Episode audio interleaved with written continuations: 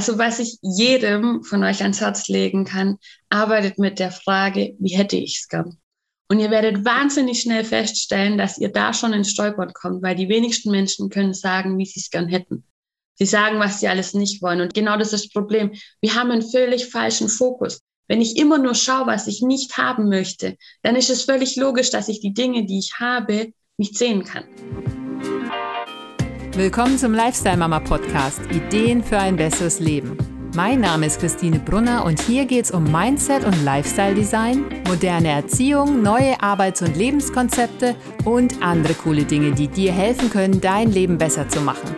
Du willst dein Leben bewusst gestalten und bist offen für neue Ideen? Dann los! Hallo ihr Lieben und willkommen zu einer neuen Folge. Heute spreche ich mit Sabine Lehner. Sie ist Autorin, Visionärin und eine Lebenskünstlerin und sie ist aber auch Heilpraktikerin für Psychotherapie.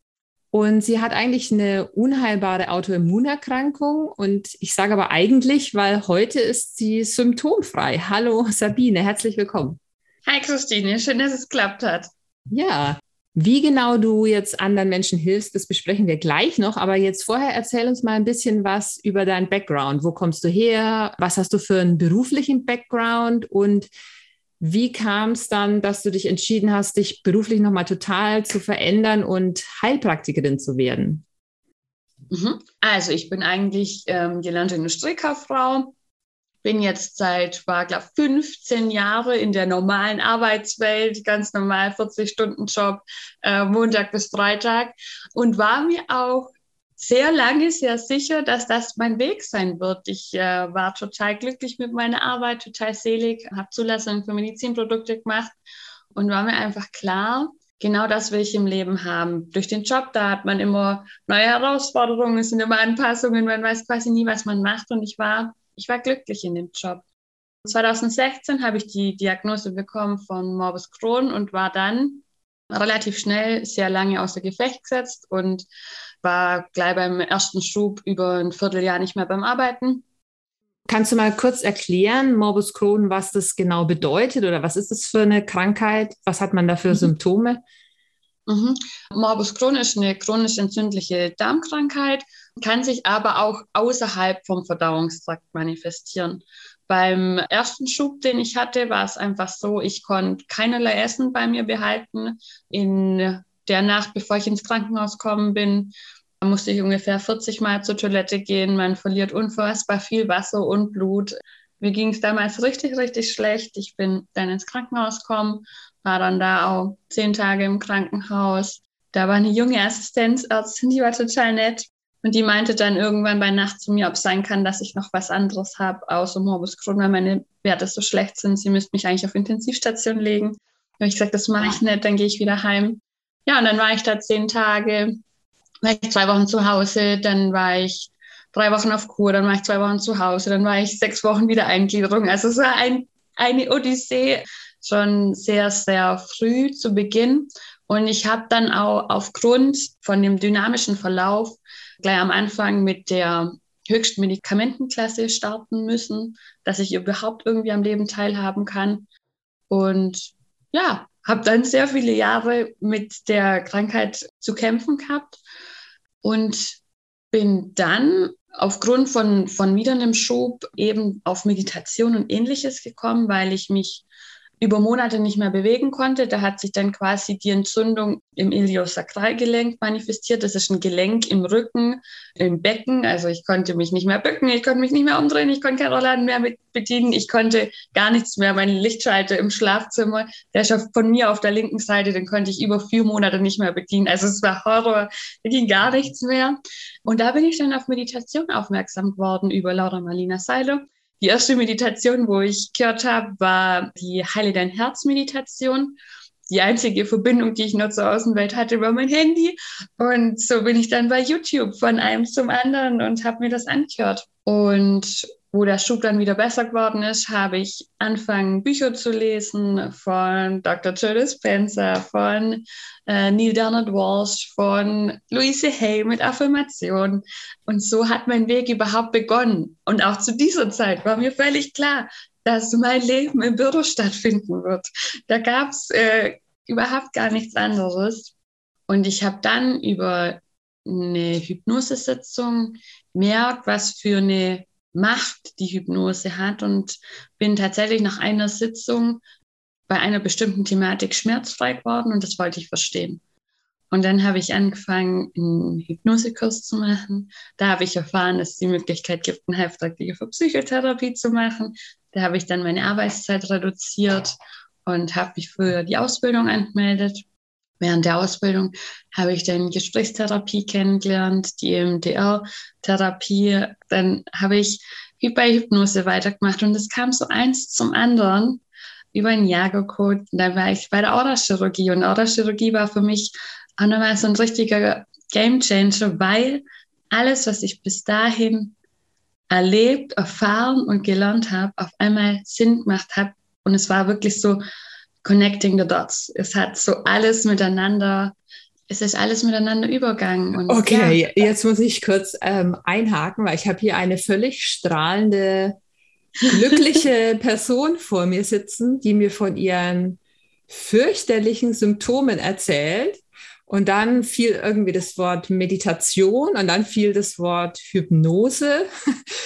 Und dann habe ich, glaube ich, irgendwie den Faden verloren. Also du hast dann nicht über konventionelle Medizin, sondern über Hypnose und Meditation diese Krankheit irgendwie überwunden oder äh, also es hört sich für mich jetzt irgendwie so ein bisschen nach Wunderheilung an und ähm, wo ich mir dann so denke, äh, bitte was? Ähm, aber kannst du vielleicht mal genau erklären, was da passiert ist oder wie, äh, ja, was ist passiert? Ja, nein, das war überhaupt gar keine Wunderheilung und das war auch nicht nur Klangschalen, wo alles äh, bewundern hat. Ähm, ich war alle vier Wochen bei der onkologischen Tagesklinik und habe eine Antikörpertherapie machen müssen. Hochdosis Cortison, dass ich überhaupt am Leben teilhaben konnte. Ohne die klassische Medizin würde ich dann heute nicht mehr leben. Und ich strahle deshalb so und ich bin deshalb so glücklich, weil ich rückblickend sagen kann, dass diese Krankheit und all das, was ich erlebt habe, was wirklich mit Worten nicht zu beschreiben ist, wie furchtbar es früher oder damals auch war, ich kann euch sagen, es war mein größtes Geschenk. Es hat mein Leben verändert und es hat mir vor allem gezeigt, dass ich nur dieses Leben habe. Und deshalb kann ich heute so leben, wie ich lebe. Weil wenn ihr euch vorstellt, ihr liegt monatelang nur im Bett und schaut die Decke an mit Anfang, Mitte 20, das macht was mit euch. Wenn ihr jeden alle vier Wochen auf die Krebsstation lauft, ihr seht, wie Menschen kommen und wie Monster gehen, das macht was mit euch. Wenn ihr seht, dass Menschen auf einmal nicht mehr kommen, es verändert was. Und ich habe mir in meinem Bett damals geschworen, wenn ich jemals wieder am Leben teilnehmen kann, dann gehe ich all in. Und deshalb strahle ich heute so, weil ich einfach all in gehe, weil ich, weil ich weiß, dass ich verdammt normal nur einmal hier bin. Es ist ein One-Way-Ticket und ja, deshalb mache ich jetzt nur noch Dinge, die mich Spaß machen und die mich glücklich machen. Und was bei mir die Meditation ausgelöst hat, das waren wirklich die dunkelsten Tage meines Lebens. Ich habe nimmer, ich wollte nicht mehr, ich konnte nicht mehr. Ich hatte, ich habe am Tag 18 Schmerztabletten genommen und ich habe jede Minute Schmerzen gehabt meines Lebens. Ich, ich war am Rande des Wahnsinns angelangt. Und genau dieser Bruch war notwendig, damit sich alles verändern könnte. In dem Moment habe ich verstanden, ne, dass es Zeit ist, zurückzuschauen, dass es Zeit ist, zu schauen, was ist der Grund dafür, dass ich genau hier jetzt liege mit diesen unfassbaren Schmerzen. Und ich habe auch verstanden, dass egal wie viel Schmerzen mein Körper mir zugefügt hat, meine Seele noch viel größere Schmerzen hatte, die ich damals gar nicht sehen konnte. Hätte man mich damals gefragt, ich hätte jetzt nicht gesagt, dass ich ein unglücklicher Mensch bin. Hm. Und durch die Meditation habe ich gemerkt, dass sich was verändert. Wenn ich aus der Frage, warum und wozu mache, dann habe ich gespürt, dass in mir Raum entsteht.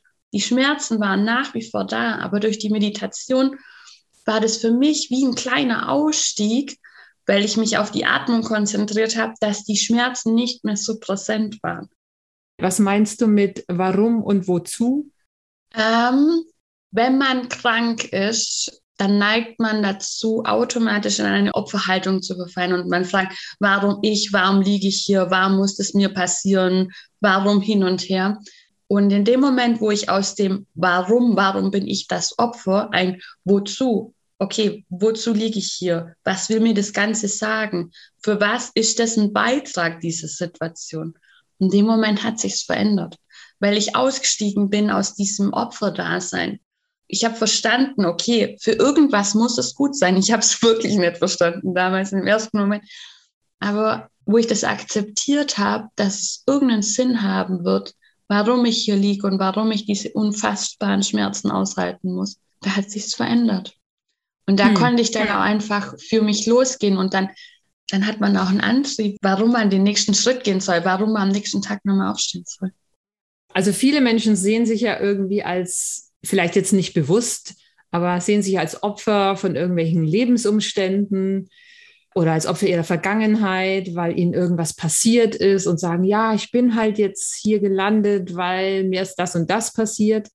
Aber auf deiner Webseite steht, dein Leben ist das Ergebnis deiner bisherigen Wahlen, deiner bisherigen Entscheidungen.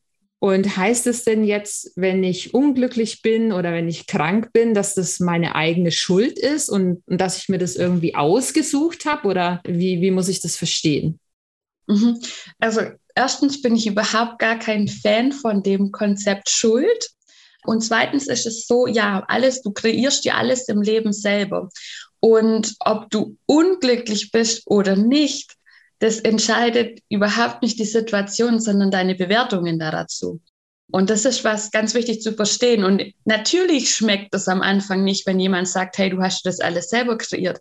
Aber wenn du das verstehst und den Loop findest, dass wenn du dir das alles selber kreiert hast, du auch alles selber verändern kannst, dann ist es unfassbar ermächtigend.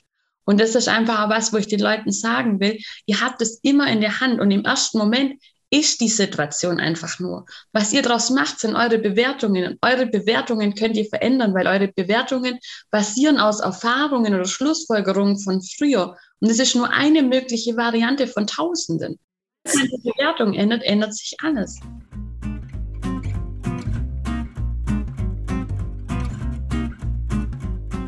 Also wenn ich jetzt zum Beispiel, ich bin verheiratet, ich habe zwei Kinder und ich denke mir so, oh, eigentlich war es das jetzt und jetzt bin ich hier gelandet und das war es jetzt mit meinem Leben und was habe ich für eine Perspektive und, und ich sehe keine Perspektive für mich, dann nicht irgendwie zu sagen, ja, ich stecke jetzt hier fest und das ist es jetzt, das war es jetzt halt und sich da in diese, in, eben in diese Opferrolle rein zu begeben, da einfach zu sagen, na ja, ich habe die Entscheidung getroffen, aber ich kann ja jetzt auch andere Entscheidungen treffen und ich kann ja was verändern an meiner Situation. Vielleicht nicht sofort, vielleicht nicht drastisch, aber wenn man nur kleine Schritte in eine gewisse Richtung macht, ergeben sich die nächsten Schritte, also das ist halt meine Erfahrung, dass ich einfach nur irgendwie so einen Zielpunkt brauche. Und wenn ich dann anfange, kleine Schritte in irgendeine Richtung zu laufen, dass sich dann auf einmal der Weg vor dir quasi ergibt, wie du dann dahin kommst. Also du musst nicht, wenn du irgendwas anfängst oder wenn du irgendwo hin möchtest, von vorne bis hinten genau wissen, wie du dahin kommst. So funktioniert das Leben einfach nicht, sondern du musst einfach nur sagen, ja, ich möchte das erreichen und dann machst du halt mal einen Schritt und dann triffst du jemanden und dann ergibt sich das, gibt sich wieder was anderes und aber nur, wenn du die ersten Schritte machst, öffnest du diesen, diese Möglichkeiten.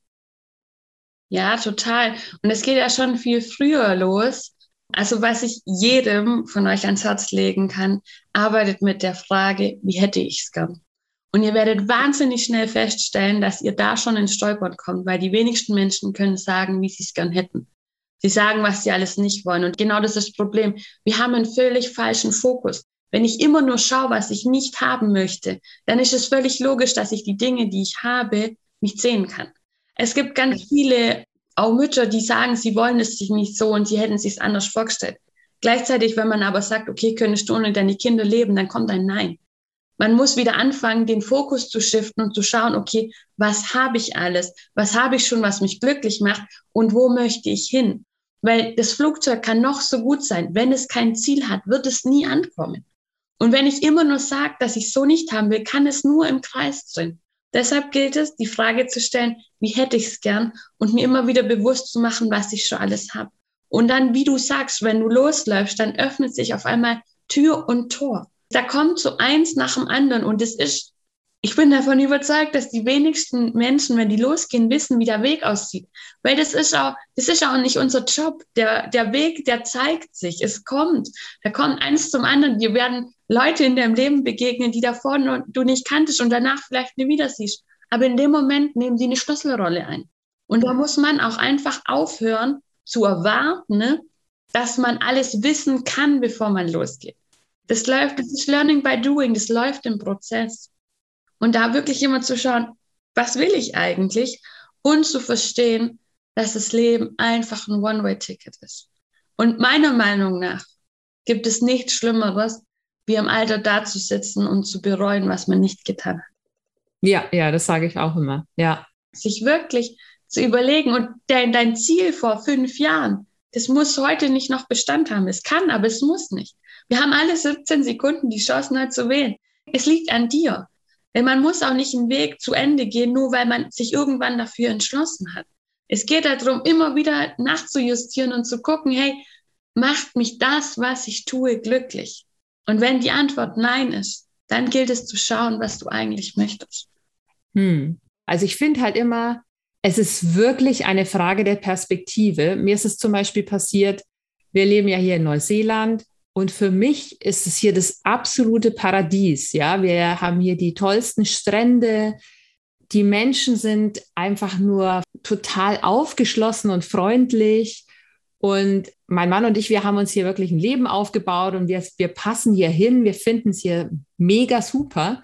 Und dann triffst du aber halt andere Auswanderer, die dann an dem gleichen Strand sitzen und in derselben Stadt wohnen wie du und die dann sagen, nein, das ist ja furchtbar hier und die Leute, schau dich doch mal um.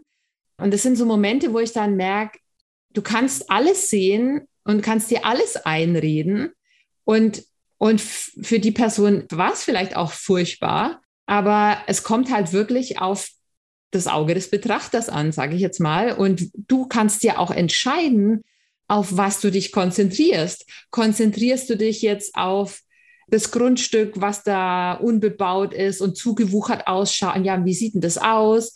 Oder konzentriere ich mich auf den schönen Strand, der dann, also wie du, wo du deinen Fokus hinlegst, ist dir ja selber überlassen und das ist dir vielleicht auch antrainiert, wenn ich immer nur nach den Fehlern suche oder nach den schlechten Sachen oder nach meinen eigenen Fehlern suche, dann kann ich ja nicht glücklich werden auch, ne?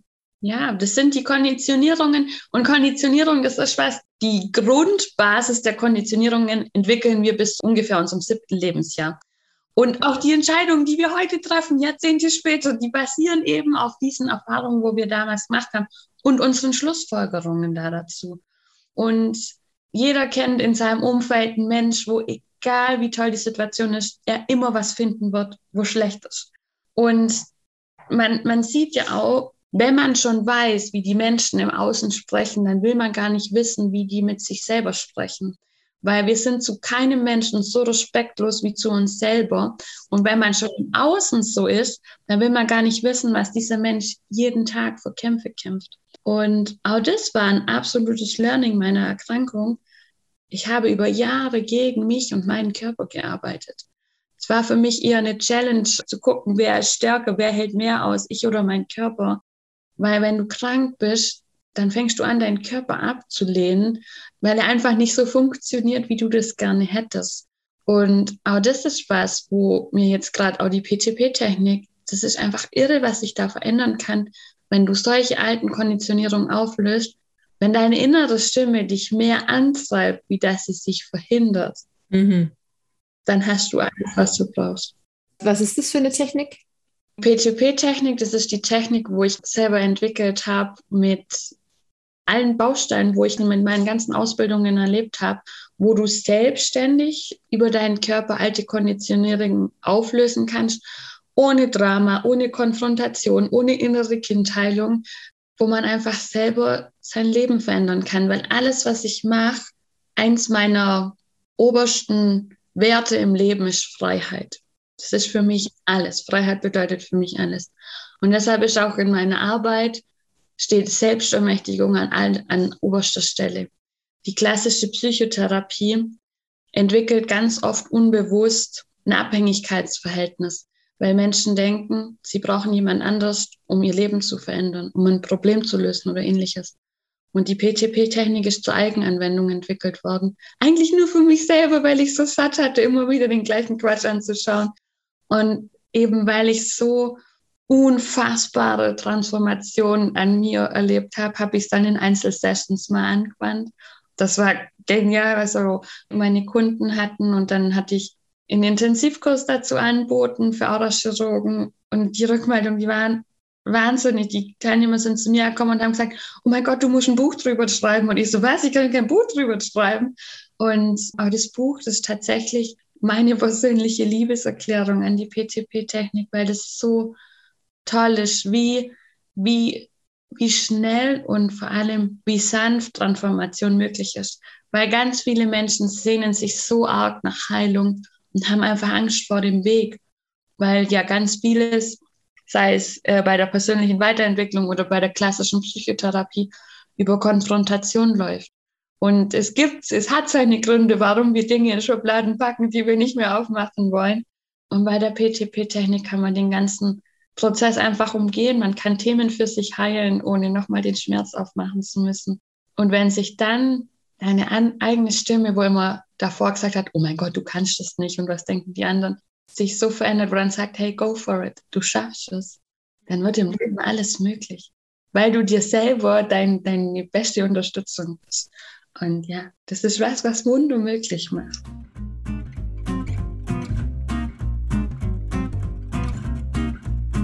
Ja, was, was ich jetzt noch ein bisschen genauer besprechen würde gerne ist, wie du selber da rausgefunden hast oder du hast gesagt, ähm, du hast dann angefangen, Meditationen zu hören und Bücher zu lesen.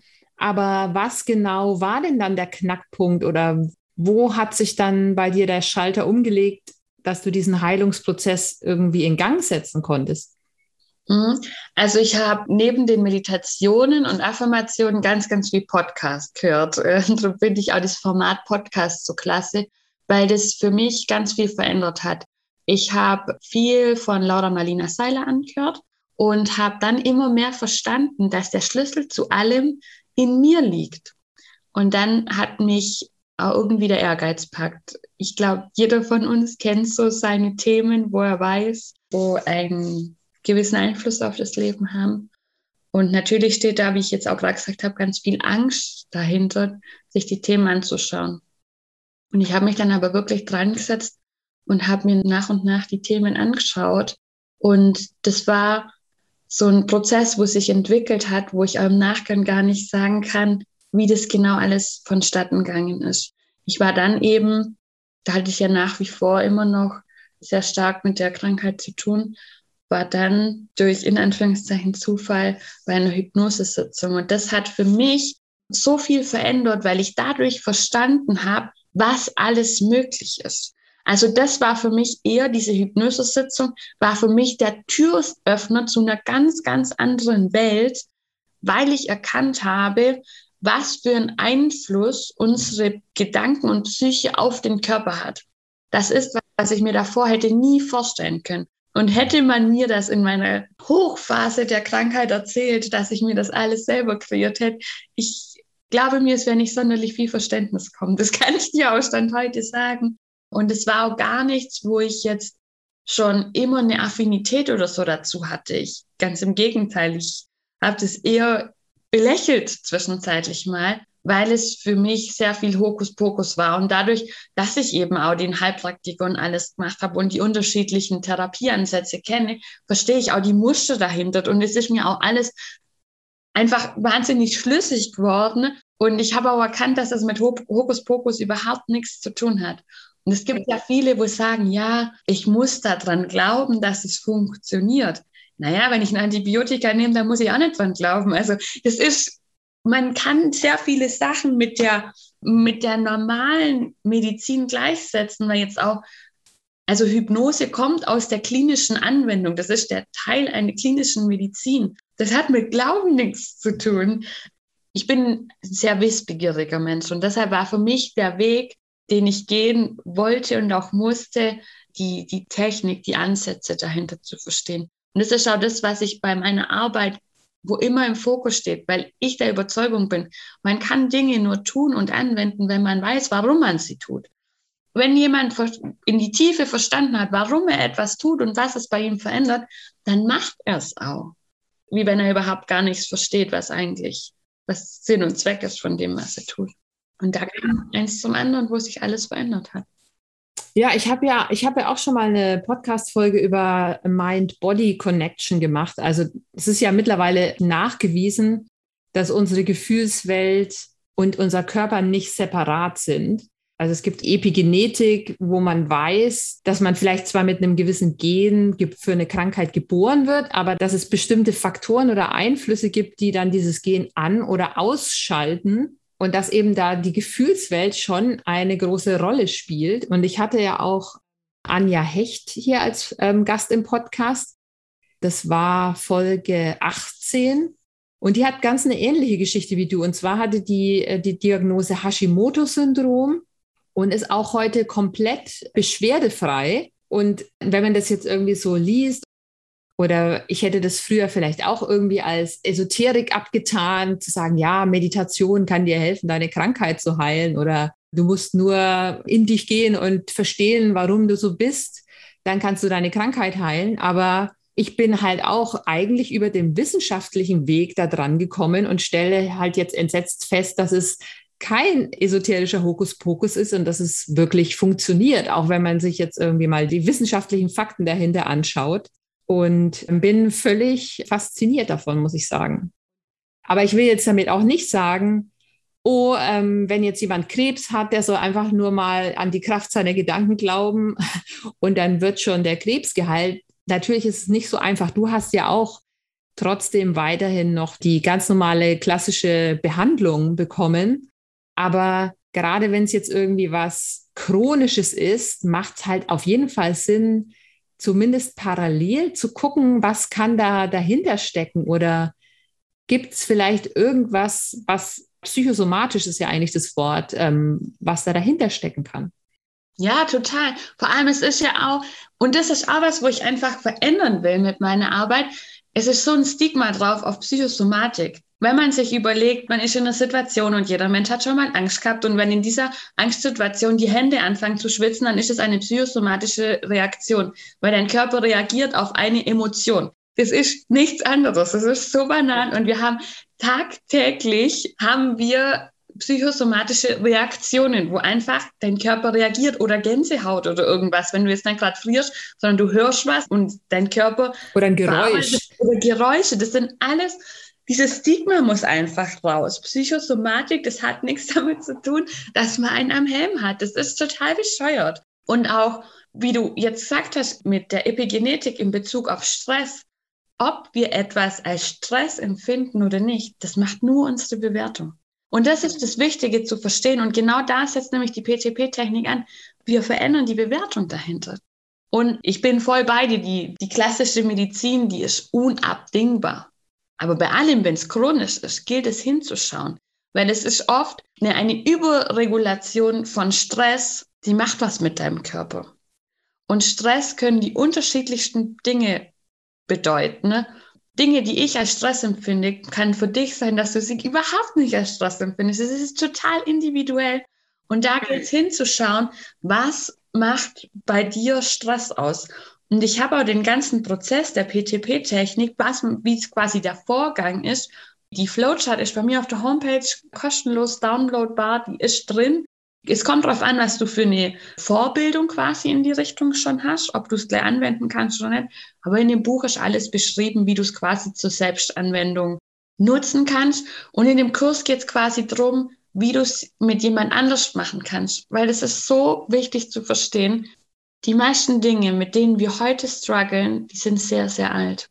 Und ihr habt die Möglichkeit, über euren Körper die Themen jetzt schon bei euren Kindern abzulösen. Dass die nicht mit 30, 40, 50 mit einem Burnout da hocken und sich so schwer tun im Leben. Ihr könnt jetzt einfach schon Verbindungen bei denen ablösen, wo nicht dienlich sind. Mhm. Ich habe da ein ganz lustiges Beispiel, wie eine Konditionierung stattfindet. Und zwar mein kleiner Neffe, der ist jetzt drei. Und der hat, ich hatte Lippenstift dran und dann hat er mich anguckt und gesagt, Tante Lippenfarbe haben. Und dann habe ich, der war nicht kussecht, also ich hatte roten Lippenstift dran und wir haben auf dem Sofa und haben so halt rumblödelt und ich habe ihn an der Hand berührt und er hat rote Farbe, er hatte den Lippenstift an der Hand. Und es war pures Entsetzen in diesem Kind. Und er fragt sogar jetzt mein Papa, also er sagt ihm, Opa, Lippenfarbe haben. Er fragt jetzt jeden. In dem Moment war das eine Situation, wo er nicht einordnen kann. Kinder denken ganz anders, Kinder schlussfolgern ganz anders. Es hat ihm Angst gemacht, dass die Farbe von meinen Lippen auf sein Ding war. Der will, wenn der 30 ist, keine Frau mit Lippenstift. Hast du ihm jetzt einen Schaden verpasst, ja, sozusagen? Ja, und das ist aber was, wo ich quasi über meinen Körper bei ihm wieder raus ablösen kann. Und es ist wichtig zu verstehen, dass Kinder ganz, ganz anders Schlussfolgern. Bei uns in Bayern gibt es Böllerschützen. Das ist ein Teil vom Schützenverein. Und wenn jemand stirbt, dann schießen die für den als letzte Ehre. Eine ehemalige Arbeitskollegin, die waren dort als Böllerschützen und da war ein Mädchen dabei. Ich muss lügen, ich glaube, die war zwischen acht und zehn. Und dann war schon, sind schon Wochen und Monate vergangen nach der Beerdigung. Und es war für jeden selbstverständlich, weil die halt so Ehranbietung schießen. Und dann war wieder eine Beerdigung. Und dann sagt das kleine Mädchen, schießt man dann wieder in den Sarg, damit der Mensch auch wirklich tot ist. Und das ist was, ihr müsst es verstehen. Sprecht mit euren Kindern. Ihr wisst nie, was die Schlussfolgern. Dieses kleine Mädchen war sich klar, dass man auf diese Beerdigung in den Sarg schießt, damit dieser Mensch auch wirklich tot ist. Sprecht mit euren Kindern, holt die immer wieder ab, stellt offene Fragen, damit die euch erklären, wie sie die Welt sehen. Für uns sind so viele Dinge so logisch, dass wir das gar nicht sehen können. Und da kann ich euch nur einladen, geht immer wieder auf die Kinder ein, weil das, was sie als Kind erleben, das prägt die. Und die Wahrscheinlichkeit, dass die kleine Maus, wenn die einen Schuss hört, daran denkt, dass man in den Sarg schießt, ist sehr, sehr hoch, weil das einfach eine Synapsenverbindung darstellt. Und in dem Moment, es war für sie so ein einprägendes Erlebnis, dass es eine Ursprungsemotion mit einer, mit einer Schlüsselsituation ist, die sich kombinieren und dann kommen die später in ganz anderen Situationen wieder raus. Und das ist wichtig. Oder auch wenn ihr jetzt, wenn es jetzt dazu kommen sollte, wenn ein sehr kleines Kind zum Beispiel einen Krankenhausaufenthalt hat oder irgendeine andere Trennungssituation. Das sind Dinge, da kann man reingehen, die kann man auflösen. Das macht diesen kleinen Menschen 20, 30 Jahre später unfassbare Probleme, wo ihr einfach die Möglichkeit habt, jetzt schon denen den Weg zu ebnen, dass sie ein fröhlicher Mensch sein können und einfach, dass sie Entscheidungen aus dem Herzen draus treffen können und nicht aus Angst.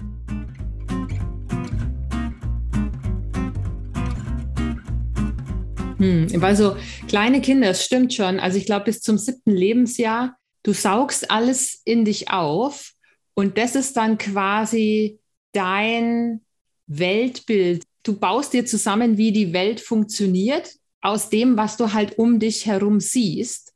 Und wenn da halt irgendwas fehlerhaft ist, du merkst es nicht. Du hast es dann dein Leben lang, ist es quasi deine, die Software, die auf dein System draufgeladen ist. Und das dann später zu berichtigen oder da halt dann das gegen was anderes auszutauschen, ist halt schwierig. Und ja, also man hat als Eltern wirklich da eine krasse Verantwortung. Und das ist auch irgendwie, Kinder sind so formbar und beeinflussbar. Und auch was du gesagt hast, dass jeder seine eigenen Themen hat und so weiter. Jeder hat auch seine eigenen Traumata, sage ich jetzt mal. Und damit ist jetzt nicht gemeint, dass jemand unbedingt irgendwie jetzt sexuell missbraucht wurde oder irgendwas anderes Krasses passiert ist, sondern es reicht schon, wie du sagst, irgendwie, dass du auf einer Beerdigung diese Böllerschüsse hörst und hast dann da irgendeine krasse Story dazu und das verfolgt dich dein Leben lang und du hast aber nie eine Auflösung dafür gekriegt und schleppst es dein Leben lang mit dir rum. Und so können das, was dem einen Kind überhaupt nichts ausmacht, kann eine Kleinigkeit für ein anderes Kind irgendwie total traumatisch sein. Und das muss auch gar nicht jetzt bedeuten, dass die Eltern irgendeinen Fehler gemacht haben oder dass das Umfeld irgendwas falsch gemacht hat, sondern es ist halt einfach nur passiert. Und halt einfach für sich selber rauszufinden, was diese Themen sind oder was diese Traumata sind. Und damit kann man sich halt so viele, so viele Mauern einreißen und so viele Wege öffnen, finde ich. Ja, total. Alles, was wir haben, das sind selbsterrichtete Gefängnisse. Und in dem Bezug ist einfach wichtig, was mir wahnsinnig auffällt. Ich habe selber noch keine Kinder, aber ich glaube, das würde allen so viel mehr bringen, wenn Eltern und auch gerade Mütter einfach ehrlich darüber sprechen, wie die Situation ist, weil es ist, im Außen wird alles immer nur beschönigt und hin und her. Und wenn die mal verstehen, dass alle vor den gleichen Problemen stehen und alle die gleichen Herausforderungen haben, dann könnte das ganz anders werden, wenn man einfach ehrlich sagt, hey, ich liebe meine Kinder über alles, aber an manchen Tagen, da bringt sie mich einfach nur zur Verzweiflung. Ja. Und dieser ehrliche Austausch, der findet nicht statt. Es ist eine Überoptimierung in allen Bereichen. Man muss als Mutter alles leisten. Man muss einen super Job haben, ein tolles Kind haben. Das Kind muss 25 Sprachen sprechen. Man muss einen super Body haben. Man muss eine absolute Work-Life-Balance haben, eine gesunde Ernährung und den Mann lieben und ein super im Bett sein und weiß der Herrgott was nicht alles. Und es ist einfach, es ist eine Inszenierung, nichts anderes. Hm. Und genau das ist was, wo Menschen ausbrennen lässt, weil sie immer das Gefühl haben, unzulänglich zu sein, weil sie glauben, sie können das nicht leisten, was der Nachbar leistet. Aber der Nachbar leistet es gar nicht. Ja. Und das ist wichtig zu verstehen. Wir müssen anfangen, uns wieder ehrlich und authentisch zu begegnen. Und dann kann was ganz anderes wachsen und dann können wir uns auch ganz anders unterstützen. Und das ist was, wo man sehen muss und wo man auch wieder erkennen muss. Es muss die Zeit von Filtern und Co. muss aufhören. Es bringt uns nichts. Und das ist auch was, wo ich einfach, wo mir wirklich Sorge bereitet, auch für die Kinder, die jetzt auf der Welt sind, die Generation, wo jetzt kommt. Ich hatte das Glück, ich konnte ohne Instagram und Likes ja. haschen und hin und her aufwachen. Es wird alles nur verglichen ist es und es muss aufhören, weil es bringt uns nicht weit. Viele Kinder, wenn ich jetzt Jugendliche sehe und auch mit denen spreche, die sind innerlich so leer. Es ist keinerlei Beständigkeit mehr da, weil die Welt so schnell ist.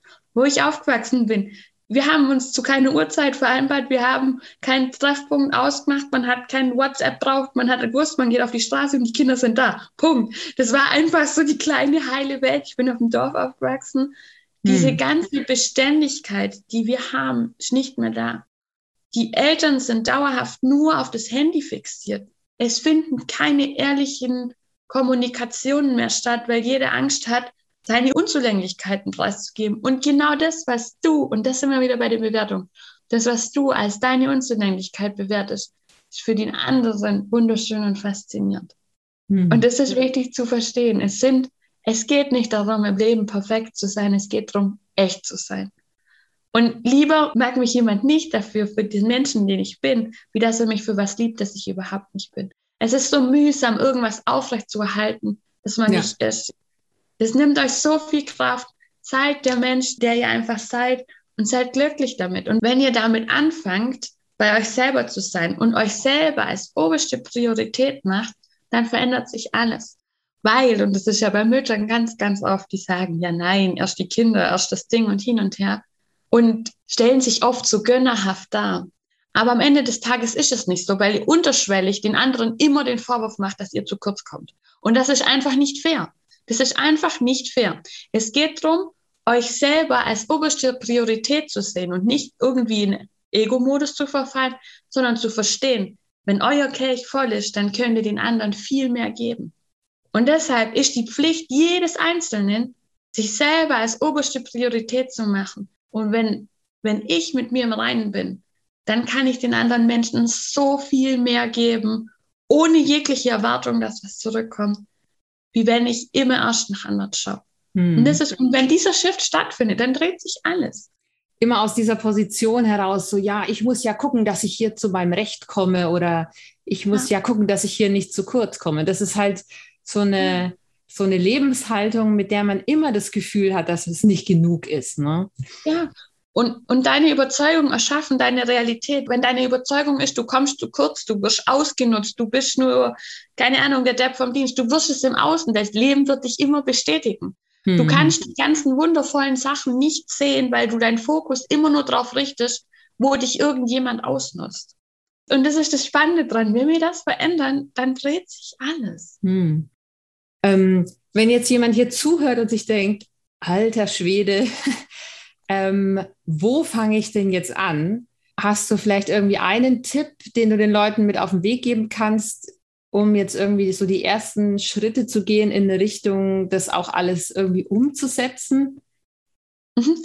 Fangt an, wirklich arbeitet mit der Frage, wie hätte ich es gern? Fangt an, damit zu arbeiten. Überlegt euch, was hättet ihr gern? Und alles, was dann kommt, und glaubt mir, da kommt eine Flut an Ansichten, Bewertungen, Schlussfolgerungen, warum es genau für euch nicht möglich sein werdet. Schreibt euch die Sachen auf, weil das sind genau die Dinge, die euch verhindern. Wir erzählen uns jeden Tag aufs Neue, warum für, für uns irgendwas nicht möglich ist. Wir entschuldigen uns quasi selber für das, naja, wir sind halt auch für unsere Umstände. Für mich ist es halt nicht möglich. Wärst du in meiner Situation, dann würdest du auch nicht sagen, dass es mhm. möglich ist. Und deshalb schreibt euch auf, was ihr wollt. Und ihr werdet ganz schnell merken, das ist so einfach, wie sich das anhört, so schwierig ist es auch. Und überlegt es euch dann auch mit eurer Konsequenz. Wenn wir jetzt das Beispiel von vorher haben, ja, du bist verheiratet, hast zwei Kinder und bist total unzufrieden und du dann auf den Zettel auf, draufschreibst, okay, ich will alleine eine Weltreise machen und äh, keine Ahnung, zum Feiern gehen oder was weiß ich. Überlegt es euch, wie sich das in letzter Konsequenz anfühlen würde. Oft sind die Träume, die wir glauben, die wir haben, gar nicht die, die wir tatsächlich haben. Weil wenn ich heute zu der Frau sage, okay, nimm deinen Koffer, verabschiede dich von deinem Mann und deinem Kinder für ein Jahr, die würde niemals gehen. Die würde niemals gehen. Das ist ein Konstrukt, das wir uns im Kopf aufbauen, eben, dass wir uns entschuldigen können, dass wir genau in der Situation sind, wie wir sind. Wir machen es möglichst unrealistisch, um nicht ins Handeln zu kommen. Mhm. Und deshalb geht es darum, so groß zu träumen, dass es anfängt, den Körper zu vibrieren, zu, zu, zu, zu, zu glitzern, zu allem, dass du merkst, oh mein Gott, wenn das wahr wird, wie wird es denn sein? Dann hast du genau dieses Level, dass es groß genug ist, dass dein Warum so groß ist, dass du in Bewegung kommst und dass es nicht zu klein ist, um dich genau da zu halten, wo du bist, weil es sich entweder unrealistisch anfühlt oder du sagst, okay, der Aufwand ist dem Nutzen nicht überlegen. Und deshalb geht's, macht, überlegt euch, was ihr haben wollt und macht dann euer Warum so groß, dass es gar nicht anders geht, wie ins Handeln zu kommen. und zu dem Warum noch ein Punkt, weil viele sagen, ja, man kann sich das nicht vorstellen. Wenn ihr euch vorstellt, wenn mit eurem Kind irgendwas wäre, dann würdet ihr euch nicht überlegen, ob ihr eurem Kind helft, sondern nur noch wie. Und wenn ihr für euren Traum diesen State habt, dass ein Ob nicht mehr zählt, sondern nur noch ein Wie, dann kannst du noch vorangehen. Hm. Wow, so viel Energie und so viel Inspiration. Wer da jetzt noch tiefer eintauchen möchte und noch mehr erfahren will, du hast einen Online-Kurs, der jetzt seit Januar live ist. Äh, wo kann man denn den Kurs finden oder wenn man jetzt mit dir arbeiten will, wo kann man dich denn sonst im Internet finden?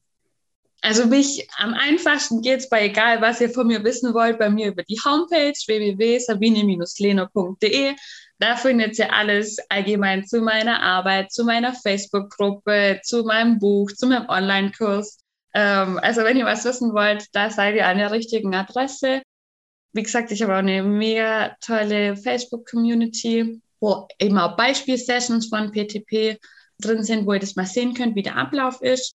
Der Flowchart an sich zu der Technik findet ihr auf der Homepage kostenlos zum Runterladen. Und ja, schaut doch einfach mal vorbei und lasst euch inspirieren. Und mich hat mal jemand gefragt, wie ich will, dass ich bei den Menschen in Erinnerung oder dass Menschen an mich denken. Da habe ich einen Moment überlegt und habe gedacht, eben weil du das auch gerade so schön beschrieben hast, dann habe ich gesagt, ich will das schlechte Gewissen für die Menschen sein, wenn die irgendwas nicht tun, dass sie sich denken, oh, oh, Sabine, über diese Tagen kriegt den Arsch hoch und mach's einfach. Und genau das will ich sein. Ich will eine Erinnerung für euch sein, dass ihr noch einmal da seid. Wir wissen alle nicht, wie lang das Leben ist. Es kann morgen vorbei sein. Wir wissen es einfach nicht.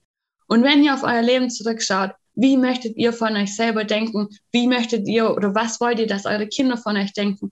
Für wen wollt ihr ein Vorbild sein? Was wollt ihr in das Leben bringen? Und wenn ihr eine Antwort auf die Frage habt, dann kommt es einfach. Dann, dann, dann kommt das Leben automatisch. Dann kommt eine Tür nach der nächsten und dann kann es nur gut werden.